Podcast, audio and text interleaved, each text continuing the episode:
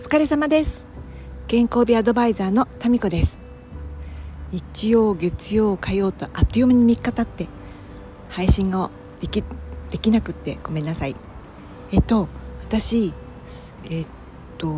腰痛持ちっていうのかな？脊柱管狭窄症って診断されて2年半ぐらい経つんですけれどこの間月曜日かな？行ってみました。そしたら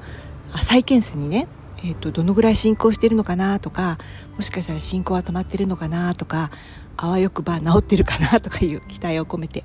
で、えーと、MRI とか取っていただいて見たんですけれど、うん、脊柱管狭窄症の症状はまあそれほどひどいってわけじゃないけどそれよりはね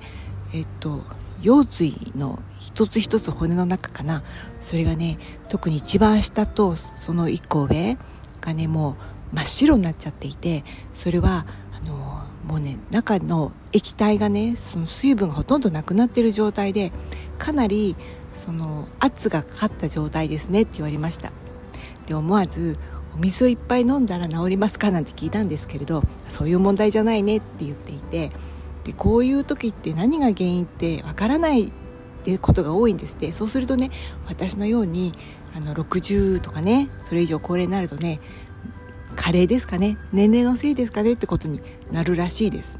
でそれと同時に仙腸関節っていうところもあるんですけれども細い縦の2箇所かな。そのお尻の割れ目の近く。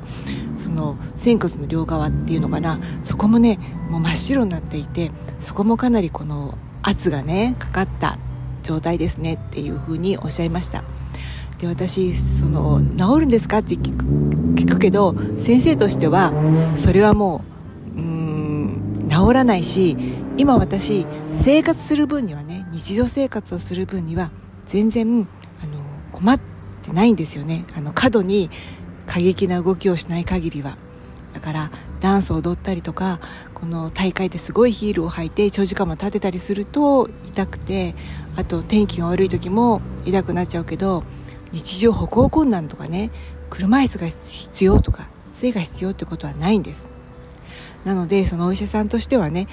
まあ様子見ですかねってそんな感じでした。